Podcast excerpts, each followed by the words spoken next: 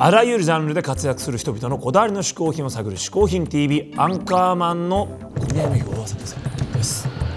ここで解説しよう。嗜好品とは風味や味摂取時の心身の高揚感など味覚や収穫を楽しむために飲食される食品飲料や喫煙物のことである。この概念は日本で生まれたものであり日本独自の表現である。しかしかしかしかしかい今週のゲストはタレントで俳優の石井正則さんです。はいはいはいはい。アンカーマンはねお知り合いなんですよね。あのね以前にね、はいはい。僕あの石井さんのラジオに呼んでもらったんですよ。あラジオ石井さんね自転車とかもすごい詳しくて。ほうほうほう。でその自転車系のラジオに出してもらった時に、ん。実はそのホフディランすごい好きで聞いてましたって言って、もうあの玉川レコードのあの何曲目のあれの歌詞ぐらい言ってくれたわけ。すごいね。すごいそれであの、まあ、親近感が湧きまして、んうん。あのなんかね本当ぜひ一緒にいろいろやれたらなと思って今回、うん。僕からのこうリクエストでおいいね。出ていただくことに。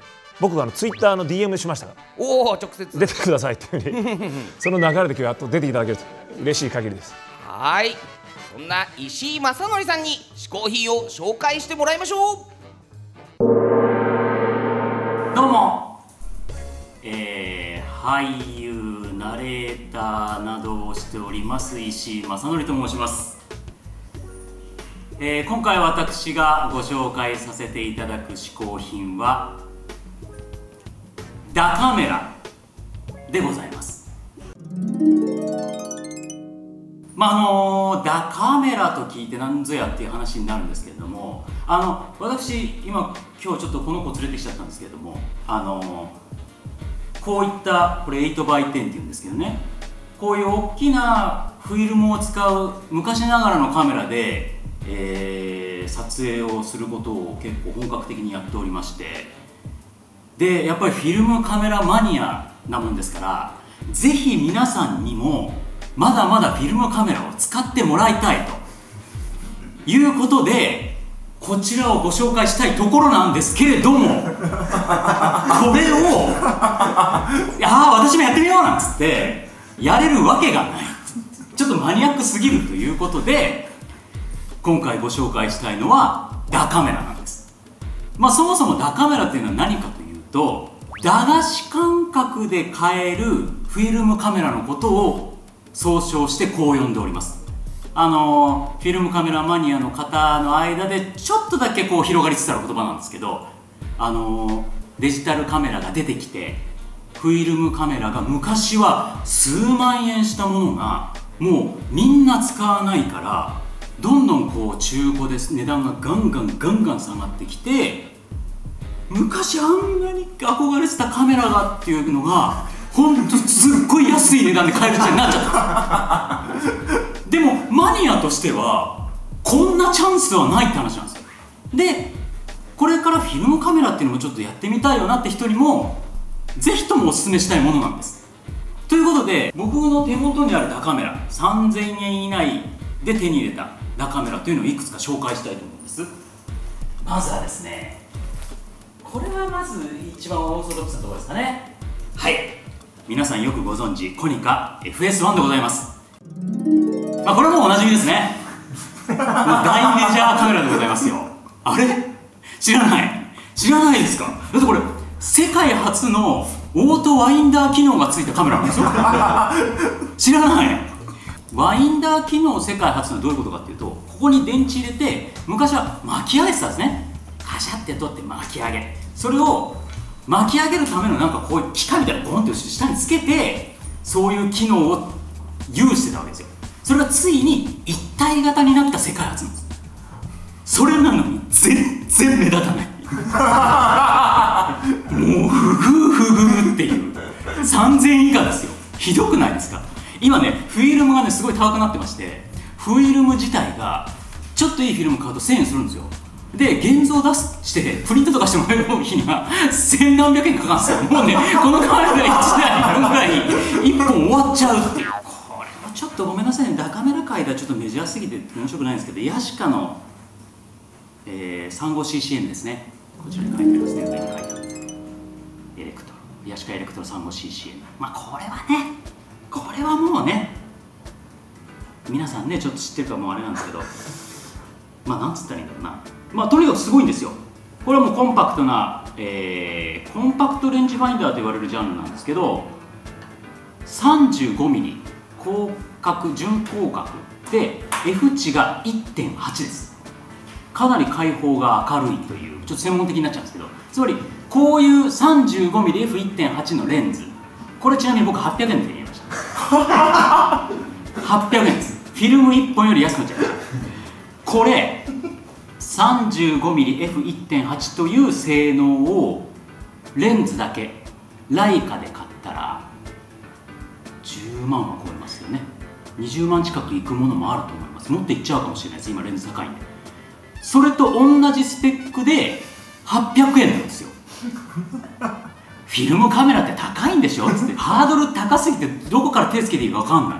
こういうの買敗しても後悔しないですからであのライカとかみたいに難しいこういうカメラみたいに露出を測り何をしてとかじゃなくてオートで撮れるんですよ。オートで撮れるカメラでこのスペックでっていう。それで800円なんです。だからなんでみんなやらないのかなってぐらいなんですよ。でこういうカメラが本当に駄菓子感覚で手に入る時代。あのでもそれでもちょっとこれ難しそう。こういうカメラは。そういう向きのためにですねミノルタピーツ。こういうの昔あの見たことある方も多いんじゃないですか？こういうスライド式でもうシャッター押したら撮れる。このコンパクトファミリーカメラなんて言われてますけど。これは2000円だったんですけどこのカメラのすごいところ。覚えてる方いますかね？世代的に。パノラマカメラっていう記憶ありますか？横に長く撮れるやつ。あの疑似パノラマって専門的には言われてるんですけど要するに普通にこういうフィルムサイズがあります。それを上下切ってマスクしちゃって無理やり細くしてるだけ。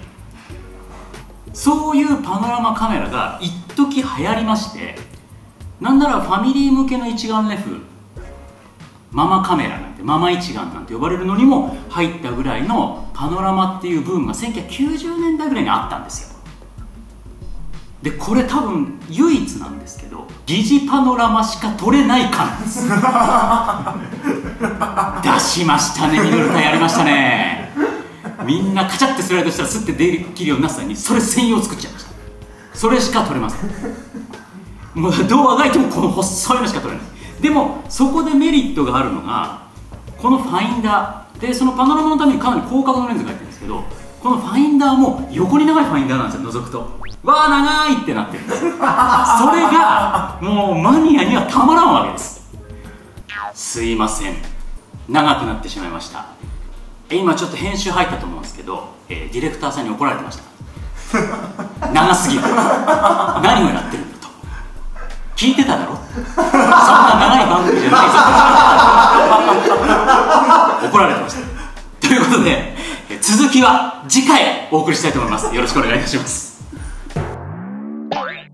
石井正則さん一つ目の嗜好品はダカメラでした。うんダカメラでも面白かったね。ねえ好きなんだね本当に。あんなでも高いカメラがやっぱ安くなるんだね時代とともにね。時代ですよ、ね、僕も結構写真を撮ること自体は好きなんですけどやっぱこれデジカメ世代だから、正直カメラのこう機種は全然わかんないんですが、はいはいはい。そんな僕でもね今ねネットでうんなんかこう撮り方のいろいろなんていうの新しいチャレンジというかほうほう。いろいろ面白さがあるらしいんですよ。うん。でそれ今回ちょっとね出してみたいと思いますけどもお見よう見よう。ネットで今流行ってるねサンセットを使って面白い写真を撮ると。サンセット。まあ、要するに夕日だよね、んうんうん。夕日夕日夕日ですよ。夕日を使って面白い写真を撮るっていうのが出ててね、うん。例えばまあベーシックならこんな感じねほらこうやって、こうやってつまむというね。つまんでるように見えるねこれ。うん。いやいいでしょこういうの、うんうん。でこれアナログでやりますから別にほら加工してじゃなくてね、うんうんうんで例えばもうちょっとこういくと2人で。あ2人で持つみたいな。これちょっとおしゃあれでしょ、ね男同士ね。男同士。で女はどうするかで女こうやってる女の場合こうなるんだ。女の場合はやっぱりこうね。えこんな光り輝くもん。もうご来光。これアナログですよねこれね。アナログですアナログです。これはもうアナログでバーって出すねこんな緊張、ね、女性も楽しめる、うん。うんうんさらにねスポーツによるとこれね。あこれね。ずーっとあのまんまだけどね。さらにこんな感じ。もう食べちゃー。うちょっとずれてんなこれ。これでも頑張ってやったんですよね。そしてさらに人に食べさせるかああこのパターンね。らこのパターン。自分が食べるんじゃなくて人にうるって、うんうんうんあね。なるほどね。さらにもうこれ蹴っちゃおうまた。ああ子供も。子供も楽しい、ね。これは重要なのはこれやっぱ右側の子だよね、右側の子がほら左側の子はまあなんとなくキャラわかるじゃん、蹴るぞみたいな。こっち全然つまんないと思うんで本当待ってるだけで、わかんないもんね。うん全然ただこうやって何やってもよくわかんないけどお父さんに「あまあこっちこっちこっち」とか言われて。とりあえず。ああツイッター上げるからツイッター上げるからって言われてるだからこれ SNS の被害の子ですよね。そうですね。SNS 被害が生んだ子供たちですよ。それ最後はこんな感じああこれは綺麗。綺麗でしょう、こんな感じでねサンセットとか、まあ、カメラは普通のでも、被写体でいろんなこと遊ぶっていうのは結構ネットなんかで流行ってるみたいですから、皆さん試してみてはいかがでしょうか、オフディランが2人だけで最高のステージをお届けするお二人旅。7月のデビュー20周年を前にたくさんの名曲と初披露の新曲も持って初めて春の全国旅に出ますチケットはプレイガイドにて発売中。詳細はホフディランホームページをチェック。さらに7月3日で20周年を迎えるホフディランが記念ライブを開催。こちらも合わせてチェック。